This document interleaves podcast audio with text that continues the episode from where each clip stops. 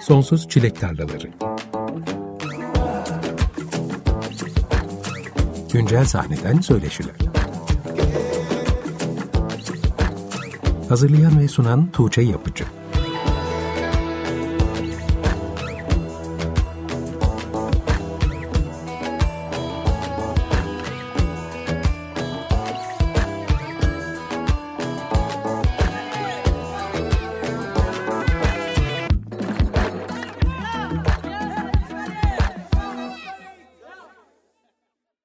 95.0 Açık Radyo'da Sonsuz Çilek Tarlaları programındasınız.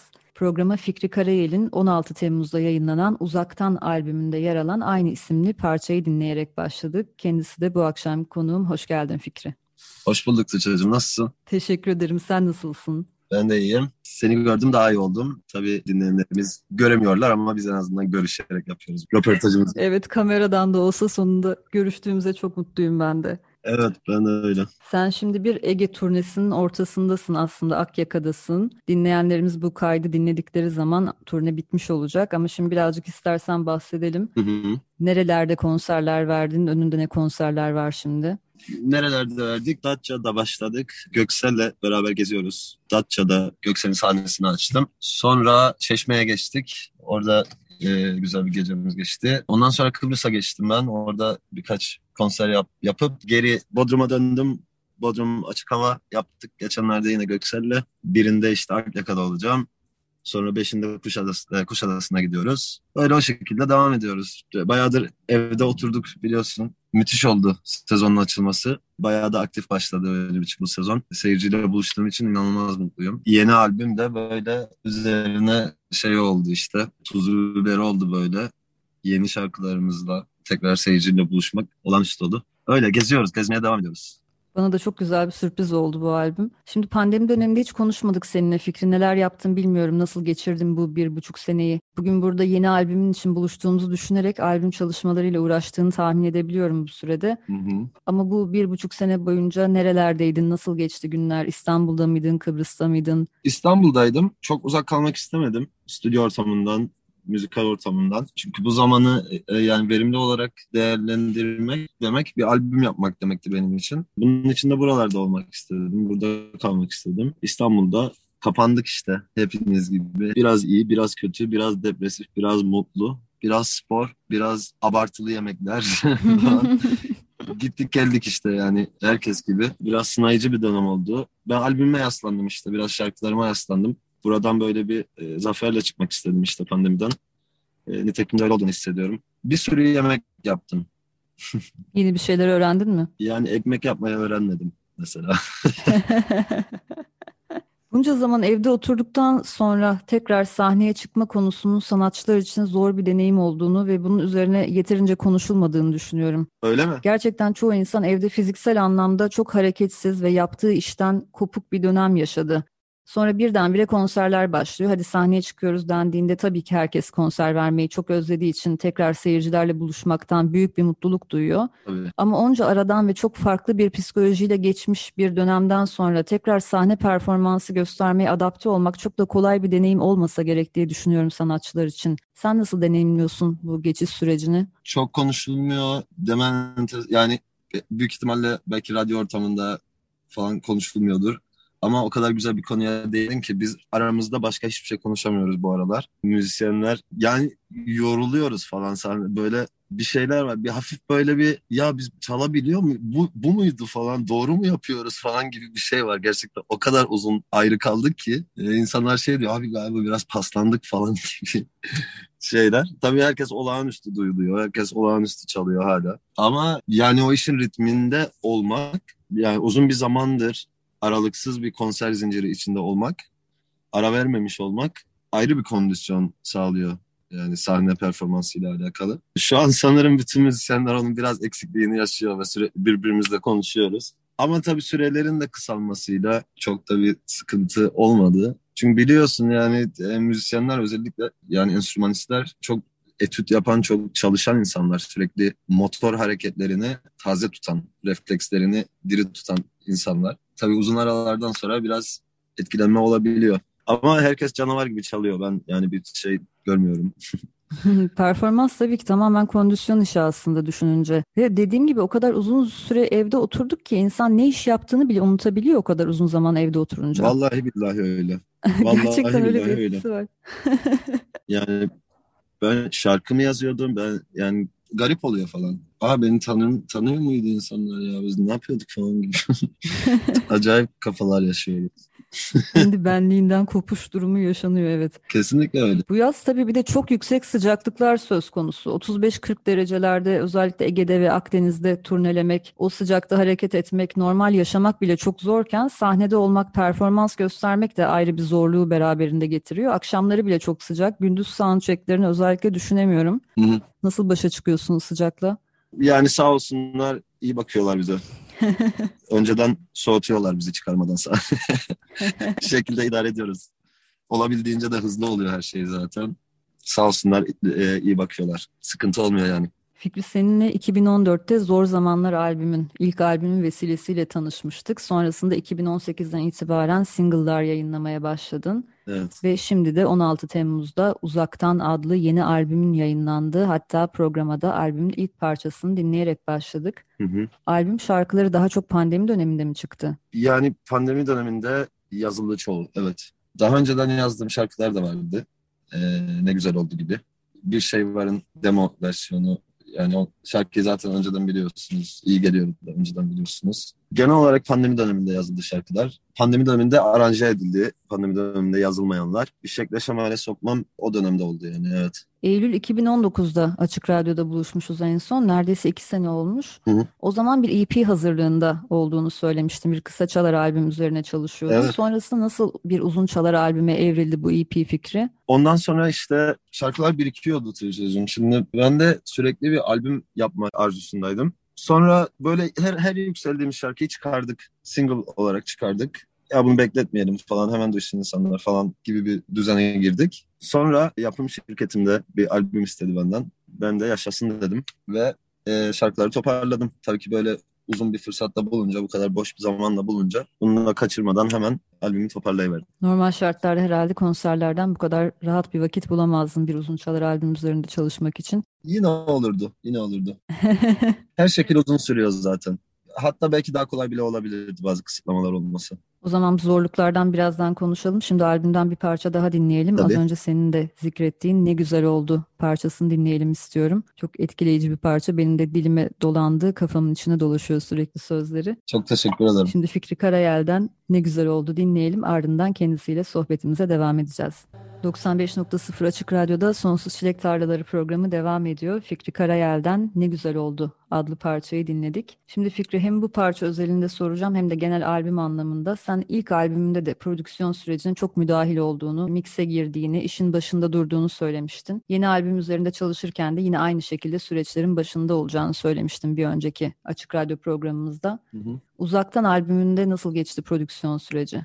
Dönemin doğası gereği biraz daha dağınık oldu. Biraz daha zamana yayıldı. Birçok şeyi evde, ya birçok şey değil de işte belli başlı klavyeler, baslar. Evde yazdım.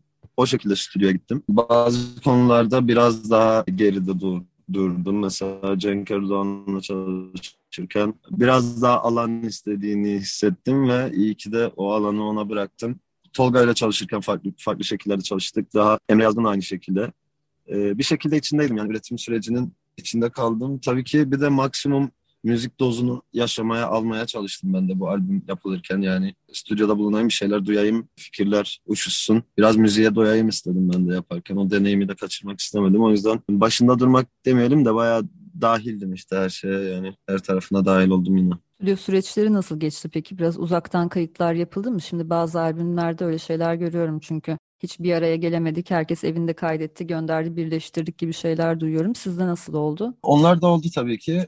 Cahit Kutlafal'ın mesela baslarını Kıbrıs'tan çalıp gönderdi bize. Şimdi bazı arkadaşlarımızın da gerçekten evdeki ortamları bir stüdyoyu aratmıyor. Yani sound olarak da hem bir şey kaybetmiyoruz hem kendi rahatlıklarında çaldıkları zaman biraz da performansları bile daha iyi olabiliyor. O şekilde çalışmalar yaptık. Cahit Kutrafalı'yla yaptık. Başka kim kiminle yaptık acaba başka? Geriye kalan kısımlarda galiba biraz old school çalıştık ya.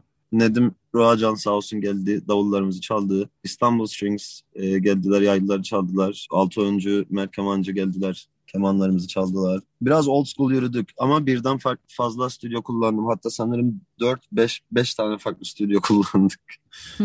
Öyle bir durum. Albümde Ceylan Ertem'le bir düet yer alıyor. Evet. Karanlıkta adındaki parça. Birazdan onu dinleyeceğiz. Ceylan da evde kaydedip gönderdi mesela vokalini. Öyle mi? Evet. Kayıt esnasında çeşitli hikayeler, anekdotlar var mı diye soracaktım ama bu dönemde olmuyor herhalde. Ceylan, Ceylan artık master etti kayıt işini. Evde buz gibi kayıt yapıp gönderebiliyor. Sen peki bu şarkıyı yazarken Ceylan Ertem'le birlikte söylemek amacıyla mı yazmıştın? Aklında var mıydı yoksa sonradan mı gelişti? Yani hep kalbimde böyle bir şey vardı. Hem bu şarkının düet olmasını çok istiyordum hem Ceylan'la düet etmeyi çok istiyordum. Ceylan'ın genel olarak verdiği mesaj da hep sevgiyle alakalı, dostlukla alakalı, doğayı sevmekle alakalı, hayvanları sevmekle alakalı, insanların birbiriyle artık yeter kavga etmeyinle alakalı. O yüzden bu bence sev kaybolma karanlıkta sözünü çok yakıştırdım ona. Anlam katacağını düşündüm o o ses tonunun, o, o karakterin bu şarkıya. E, o da sağ olsun bana söyledi güzel güzel. Sağ olsun şarkımızı yükseltti bir o kadar. Sonradan klipte düşünür müsünüz acaba bir parçaya? Bilmem düşünelim mi? Belki bir arada görürüz sizi. Ya olabilir. Neden olmasın? Şimdi bir, bir öncekilerde tabii ki single çıkarıyoruz ve tabii ki kliple çıkıyor falan. Şimdi albüm çıkarınca bir de şöyle bir avantaj sağlıyor aslında. Şimdi takip edebiliyoruz. Ben birazcık takip edip aslında dinleyiciler nereden yana olursa yani en en sevilen şarkıya falan çekmeyi düşünüyorum mesela. En, en çok dinlenen bir klip çekeyim diye düşünüyorum. O şarkı da fena gitmiyor. Durun bakalım ne olacak. Şu ana kadar en çok dinlenen hangisi? En çok ilgi çeken parça ya da senin belki yorumlarla en çok geri dönüş aldığın? Biraz daha beklemek lazım o, o şey yapmak için ama kahkahalar çok beğenildi. Ne güzel oldu çok beğenildi. Ne güzel oldu ya zaten güzel bir animasyon klip yapmıştık. Kahkahalar fena gitmiyor. Bilmiyorum belki hepinizi şaşırtıp böyle dönüp bir acilen aşka ihtiyacımız var. Klibi patlatırım böyle. Sen o şarkıyı biraz daha ayrı seviyorsun galiba. Evet, o şarkıyı ayrı seviyorum. Hatta bu albümün ismi Acilen Aşka İhtiyacımız Var olacaktı. Yani albüm projesine girişirken ilk yazdığım şarkı da buydu aslında. Biraz böyle Radiohead havaları var şarkıda bana göre. Eski zamanlarımı hatırlayıp böyle biraz o kafalara girdim. Böyle oralardan geliyor şarkının ilhamı. Sözlerini de çok seviyorum. Mesajı da çok net. Yani acilen aşka ihtiyacımız var. Yeter artık. o yüzden bir, bir başka seviyorum onu doğrudur. Az önce ne güzel olduğunu animasyon klibinden bahsettin. Ondan biraz daha bahsedelim isterim aslında. Hem klibin yapım sürecinden hem de orada çok tatlı bir hikaye var. O hikayeden belki biraz bahsetmek istersin. Hı hı. Yani tabii sanat bakanın gözündedir, e, karşı taraftadır. Yani biz şey yapmak istemedik. Bir kadın erkek olsun istemedik. Erkek erkek olsun istemedik. Kadın kadın olsun istemedik. insan olsun istemedik. E, bir sandalyeyle kedinin birbirine sevgisinden bahsetmek istedik. Ki bu genellenebilsin yani insanlar istediğini bulsun orada ama olayın garip tarafı cansız bir nesneye, bir sandalyeye tabii bir can yüklüyorsun orada. Ona üzülüyorsun falan. Onun için dertleniyorsun. Basit bir hikaye aslında. Yani beraberken mutlular, ayrıyken mutlu değiller. Bu kadar basit bir hikaye aslında. Onun daha derinliği bence izleyenin gözündedir. Şimdi istersen Ceylan Ertem'le düetiniz olan Karanlıkta parçasını dinleyelim. Az önce çok bahsettik. Dinleyenler de merak etmişlerdir. Ardından tekrar Fikri Karayel'le sohbetimize devam edeceğiz. 95.0 Açık Radyo'da Sonsuz Çilek Tarlaları programı devam ediyor. Fikri Karayel ve Ceylan Ertem'den Karanlıkta adlı düeti dinledik. Fikri Karayel'in 16 Temmuz'da yayınlanan Uzaktan albümünde yer alan parçalardan biriydi. Fikri Karayel'de bu akşam konuğum kendisiyle albüm üzerine konuşmaya devam ediyoruz. Fikri geçen programda çok bahsetmiştik. Senin bir zor zamanlar dinleyicin var. Hı hı. 2014'te yayınladığın ilk albümüne tutkun. Bir de sonradan çok daha aslında seni geniş kitlelere ulaştıran single'lar var. Daha çok elektronik tabanlıydı bu single'lar. Bu albümle birlikte bence ilk iki dönemini birleştirmişsin ve tamamlamışsın gibi hissediyorum. Yaşasın. O iki dönemin müzikal anlamdaki bütünlüğünü sağlayan bir albüm olduğunu düşünüyorum sound olarak. Sen ne düşünüyorsun? Bunu duyduğuma o kadar mutlu oluyorum ki çok teşekkür ederim. Umursuzca yaklaştım ben de yani e, umursuzca yaklaştım şu anlamda herhangi bir tarza yönlenmek istemedim. Şarkıları da herhangi bir tarz anlayışıyla kısıtlamak istemedim. Ve ben de o zor zamanları hatırladım. Zor zamanlar albümünü hatırladım. O dinleyicinin de bir şeyler beklediğini biliyordum. Ben de o dönemleri özledim. Ve ille böyle her şeyde illaki işte beat olsun bilmem ne olsun elektronik bir şey olsun gibi bir mecburiyet hissetmedim. Aynı zamanda o tarz elektronik e, elementlerin de olması gereken yerle, yerlerde onları kullanmaktan da korkmadım. Şarkılar tamamen benden ne istediyse onu verdiğimi düşünüyorum şarkılara. Yine çok karma bir durum oluşturdu ve bundan çok mutluyum gerçekten. Artık bu karmalığı benimseme noktasındayım. Bu albümde bunu yansıtsın istedim. Bunu bu kadar diskografinin başlarına giderek toparlayabilmen, bunu söyleyebilmem beni çok mutlu ediyor. Çok teşekkür ederim. Hiç keskin bir geçiş görmedim açıkçası. Ne single'lar döneminden ne de zor zamanlardan. Tamamen bütünlediğini düşünüyorum son işin, senin bütün diskografini. Çok teşekkür ederim. Yani bazı şarkıların hatta böyle şeyleri olduğunu düşünüyorum işte. Neyse o kadarını söylemeyeyim şimdi sihrini bozmayayım işte. ben de kalsın vazgeçtim geri aldım. Senin daha önce bir röportajda benim için albüm tematik bir şey dediğini hatırlıyorum. Yani bir teması olmalı mutlaka uzun çalar bir albüm olacaksa o şarkıların hepsi bir hikayeye hizmet etmeli gibi bir şey söylemiştin. Bu albümün temasını nasıl özetlersin ya da bir temayla mı yola çıktın aklında? Evet, e, hepsinin ortak noktası bu benim hikayem. Biraz daha kendini hissediyorum ve kendimi anlatmaktan çok büyük mutluluk duyuyorum. Bu albümdeki tema, bu albümdeki şarkıların hepsinin ortak noktası beni anlatıyor olmaları ve beni net bir şekilde e, olanı biteni anlatıyor olmam. Biraz günlük gibi yani. Bu arada senin kendi çalışmaların dışında başka sanatçılara da şarkılar verdiğini biliyoruz. Bu aslında ilk defa 2011 senesinde Haluk Levent'in Bazı Günler parçanı seslendirmesiyle başlamıştı hatırladığım kadarıyla. Doğrudur. Sonrasında kendisine başka şarkılar da verdin. Doğru. Benim bildiğim Murat Boza bir şarkı, Ayşe Hatun Önal'la çalıştın, Merve Özbey ile çalıştın. Son dönemde var mı başka üzerinde çalıştığınız işler, yakın zamanda duyacağımız? Hande Yener var, Canım iki Gözüm, Aşkım, Hande Yener'im var. Ondan da bir şarkını duyacağız. Ondan Aşk Elinde diye bir şarkı var benim yazdığım. Deep Rise'la beraber yaptığımız Hande Yener için. Biraz bu albümü yaparken de bu şeyden biraz aslında istemeden koptum. Yani şarkı isteyenler oldu ama biraz yoğunlaşmam lazım albüme. O yüzden kendimi verebileceğimi düşünmediğim için birazcık oraları bir kısa bir süre birazcık boş bıraktım galiba. Şimdi ileride neler olur bilmiyorum. Şimdi yakın zamanda eminim yine kaldığımız yerden devam ederiz. Başka yorumculara şarkı vermeye başladıktan sonra şunu merak ediyorum. Şarkı yazarlarından genelde duyduğum bir şeydir. Bazen hiç tanımasalar bile özel olarak bir şarkıcıyı düşünerek kafasının içinde onun sesini duyarak şarkı yazdıklarını söyleyenler oluyor. Sen de hiç böyle bazı yorumcuların okuyacağını düşünerek şarkı yazmaya başladın mı? Hı, evet ben de söylemiştim böyle bir şey. Murat için söylemiştim. Murat Boz'a yazdığım şarkıyı biraz o kafayla yazmıştım. Bir de Ayşe Hatun'a yazdığım şarkıyı o şekilde yazmıştım. Tamamen onları düşünerek böyle biraz onları kanalize ederek. Peki spesifik olarak şu yorumcu benim yazdığım bir şarkı yoksa keşke gibi bir hayalim var mı? Şimdi Tuğçe'cim Sezen Aksu benim bir şarkımı söylese mesela kötü bir şey mi olur? ne kadar da güzel olur. kötü mü olur Allah'ını seversen? Hiç olmayacak bir şey gibi gelmiyor bana. Mesela. Yani canım. Bir sürü adam var, bir sürü kadın var hayran olduğum tabii ki hayran olduğum insanların benim şarkılarımı söylemesi mutlu eder beni yani. Bazıları fantazi gibi, hayal gibidir hayatımda. Bazıları da gerçekleşiyor işte çok şükür. Peki Sezen Aksu'ya da buradan mesajını iletmiş olalım. Kendisi de sıkı bir açık radyo dinleyicisidir çünkü. Öyle mi? Evet. İyi ki varsın Sezen Aksu. Senin kalbinden öpüyorum.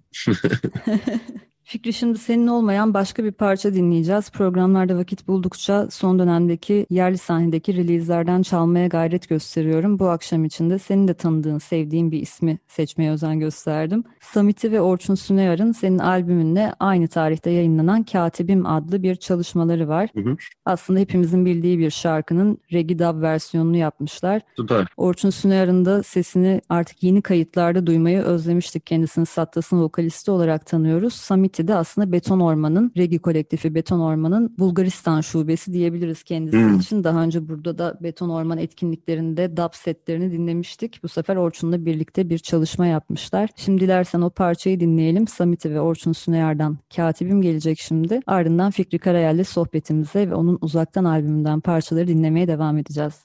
Açık Radyo'da Sonsuz Çilek Tarlaları programındasınız. Samiti ve Orçun Süneyar'dan Katibim dinledik. Bu akşam konuğum Fikri Karayel. Sohbetimize devam ediyoruz kendisiyle. Fikri sizin de aslında Sattas'la bir takım sahne mesaileriniz olmuştu. Birbirinize konukluk etmeyi seviyorsunuz. Evet. Konuk ettik. Onlar küçük kardeşim şarkımı coverladılar. Evet doğru. Müthiş şekilde. Beraber söyleme fırsatımız oldu. Bir de Bob Marley doğum günü kutluyorduk biz eski zamanlar. Reggae festivallerinde buluşuyorduk bazen denk geliyordu böyle. Mutlaka birbirimizi sahneye davet edip zıplıyorduk hep beraber. Yeni şarkılar çok güzel olmuş. Evet evet. Evet. Senin daha önce sahnede regi çalmışlığın da var. Cover yapmışlığın. Tabii tabii.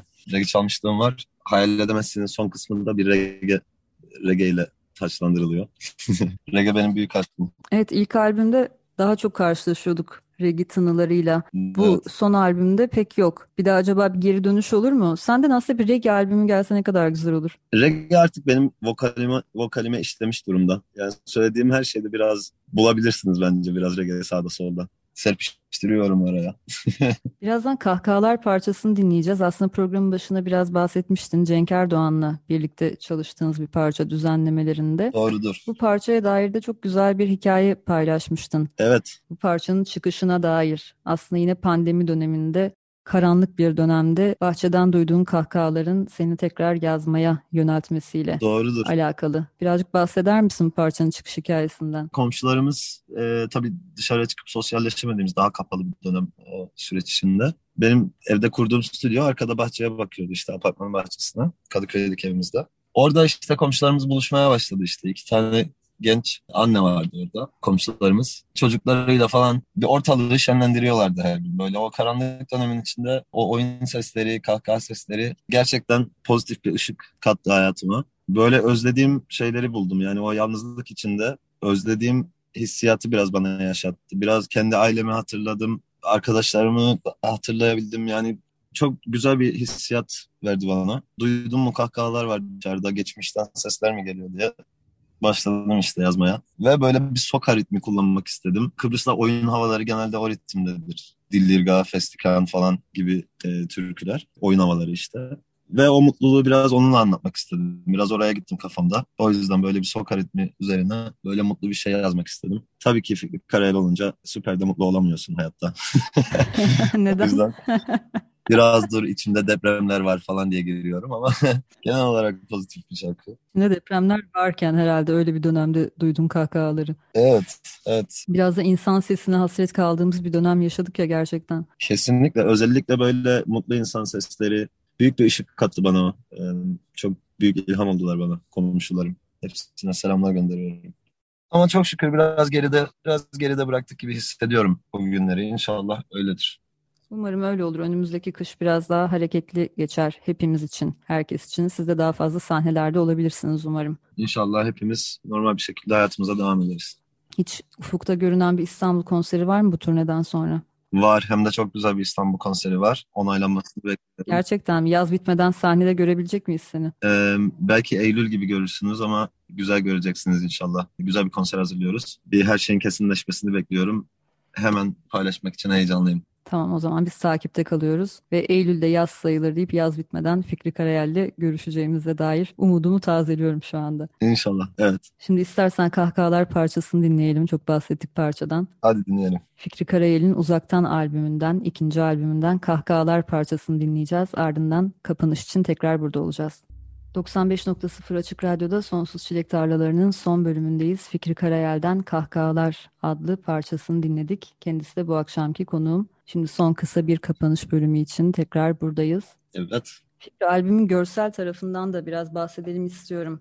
Ne güzel olduğunun klibinden bahsettin ama açılışta çaldığımız Uzaktan parçası aslında albümün çıkış parçası oldu. Hı hı. O parça da bir kliple birlikte yayınlandı. Evet. Çekimlerini de herhalde Kadıköy'de Moda civarında gerçekleştirmişsiniz. Evet. Kadıköy'de de e, yaptık. Bir de tabii plato Plato'da yaptık. Stüdyo çekimleri de var. Ama Kadıköy'ümüzü de sonunda gösterebildik şarkılarımızda.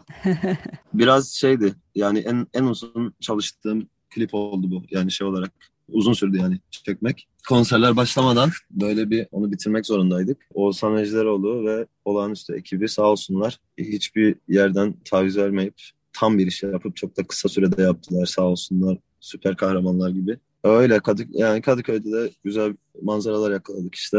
Kadıköy artık tabii gündüzleri çok kalabalık olduğu için dış mekan çekimlerini gece gerçekleştirmişsiniz sanırım. Sabah Ve evimin sokağına kadar da gelmişsiniz. Öyle mi? İsteseydim aslında basabilirdim setiniz Hmm. evet. Görünüyor mu senin evin şeyde klipte? Evim değil ama direkt sokağında yani. Güzelmiş. Yani sabah sahnelerimiz vardı. Evet gece çıktık oraya gittik. Sabaha kadar da çektik işte. Son sabahın ilk ışıklarını çekmek istiyorduk. Onları da çektik ve bitirdik. Oğuzhan'a selamlar buradan. Ellerinden öpüyorum Oğuzhan'ın. Bu arada klip demişken bu yıl Mayıs ayında yayınlanan Girne Kalesi'nde gerçekleşen akustik performanslarınız da çok ilgimi çekti. Teşekkür ederim. Evet. Senin aslında doğduğun yere tekrar dönerek e, hiç de kopmadın aslında zaten ama orada bir performans gerçekleştirmiş olman ve çekimler de aslında kaleyi ve Girne'yi de çok güzel gösteriyor. Nasıl bir projeydi bu? Teşekkür ederim. Evet maneviyatı benim için biraz yüksek. Girne Kalesi dronlarla Türkiye'den gelirmiş gibi bir havayla denizden gele gele böyle Girne Kalesi'ni buluyoruz ve kalenin tepesinde biz varız. Gürhan Nuray'la, çelist arkadaşımla. Sizin sevdiğiniz şarkıları seçmeye çalıştım. Orada e, sizin daha daha çok beğendiğiniz şarkıları seçmeye özen gösterdim. Bir de türkü çıktı işte. Bir böyle stüdyoda takılırken aslında Gürhan'la çok sever türküleri. Beyaz giyme diye böyle bir girince ya bu şarkıyı yapar mıyız falan filan diyene kadar kaydetmiş bulunduk ona. O da ayrı bir anı oldu. İnşallah bir ikincisini de yapmayı düşünüyorum. İşte YouTube kanalımı bununla aç, açmış oldum. Bekliyorum oraya. Yakında da bir akustik proje daha sizi bekliyor olacak. Senin çok zaten farklı türlerle aranın iyi olduğunu biliyorum. Türkülerle de iyiymiş demek ki. Türk sanat müziğiyle de iyi olduğunu biliyorum aranın. Levent Sevin'in ve Ben Yalnız programı için de bir Türk sanat müziği parçası seslendirmiştin. Hmm, evet. O da şahane bir performanstı. Ben bir tane de, bir tane de Türk, Türk sanat müziği Fikri'nin Türk Sanat Müziği hadisesi diye de iki konserlik bir maceram var. Türk sanat müziği öğrenme maceramdır. Ee, çok değerli hocalarımla böyle bir çalışma fırsatı yakaladım ve bunu bir repertuar halinde çalıştık. Bir şeyler öğrenmişken güzel bir dinleti yapalım istedik. Kıbrıs'ta tarihi bir mekanda yine Kumarcılar Hanı'nda. O ruhu yaşatmak istedik. Türk sanat müziği benim için çok değerli. Türküler, türküler de benim için çok değerli ama sanki türkülerde yorum yapabiliyoruz daha fazla. Hemen aforoz edilmiyoruz. Türk sanat müziğinde öyle bir şans yok. o yüzden türküler biraz daha sevecen geliyor bana o anlamda. Ama çok deneyimim olan bir şey değil. Sadece çok sevdiğim, beğendiğim türküler var. Bunları seslendirmeye çalışıyorum o kadar. Türk sanat müziğine daha belli usullere, makamlara uymak gerekiyor değil mi? Yani evet, çizgiden çıkmamak lazım Türk sanat müziğinde bence. Tam bir Bülent Ersoy'um ben o noktada. Peki bu Türk sanat müziği repertuarını kayda dökmeyi de düşünür müsün bir gün? Var mı aklında hiç öyle bir şey? İnşallah. Fırsat olursa nefes aldığım sürece ne kadar değerli müzisyen varsa hepsiyle çalışmak istiyorum. Türk sanat müziğinde de çok ciddi başarılara imza atmış insanlar var. Etrafımızdalar. Ee, inşallah öyle bir fırsat olur da onlarla da bir hatıralar yazarız. Fikri çok teşekkür ederim. Bugün vakit ayırdığın için turnenin ortasında Akyaka'da denizde geçireceğin vakitten çalıp bu programa vakit ayırdın. Estağfurullah. Seninle sohbet etmeyi özlemiştim. Sakin ses tonunu özlemişim baya. En son Bir Baba Indi'de görüşmüştük. Keyifli oldu benim için de. Programın da çok iyi gittiğini biliyorum. Dinleyen herkese de buradan sevgiler. İnşallah yeni albümü de severek dinlerler. Sizinle olmak güzel. Çok teşekkürler. Epey zaman olmuştu. Ben de özlemiştim seninle sohbet etmeyi. Çünkü pandemi esnasında da hiç konuşmadık. Arada neler yaptım bilmiyorum. Birbirimizden koptuğumuz bir dönem olmuştu. Albüm vesilesiyle tekrar bir araya geldik. Ben de seni albüm için tebrik etmek istiyorum. Hem seni hem emeği geçen herkesi, albümdeki tüm ekibi. Çünkü hiç bir iki tane hit şarkıya dayanmayan, hepsi aslında hit olma potansiyeli taşıyan, hepsi çok özenle hazırlanmış şarkılarla dolu bir albüm. İkinci albümün yine. Çok teşekkür ederim. Hiç aslında çizgini kendini bozmadan yine bizleri şahane bir albümle. Çok mutlu oluyorum. Tekrar seni görmek çok güzel burada. Evet aynı şekilde. Çok teşekkürler Fikri. Kendinize çok çok iyi bakın. Bu haftalık Sonsuz Çilek Tarlalarının sonuna geldik. Bu akşam konuğum Fikri Karayel'di. Kendisinin 16 Temmuz'da yayınlanan Uzaktan albümü üzerine konuştuk ve albümden parçalar dinledik. Şimdi programın kapanışında yine albümden Fikri'nin de çok sevdiği Acilen Aşka İhtiyacımız Var adlı parçayla sizlere veda edeceğiz. Gelecek hafta yine aynı saatte görüşünceye kadar hoşçakalın.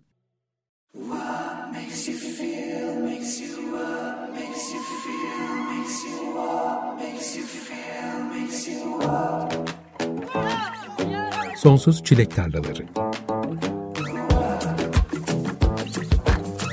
Güncel sahneden söyleşiler Hazırlayan ve sunan Tuğçe Yapıcı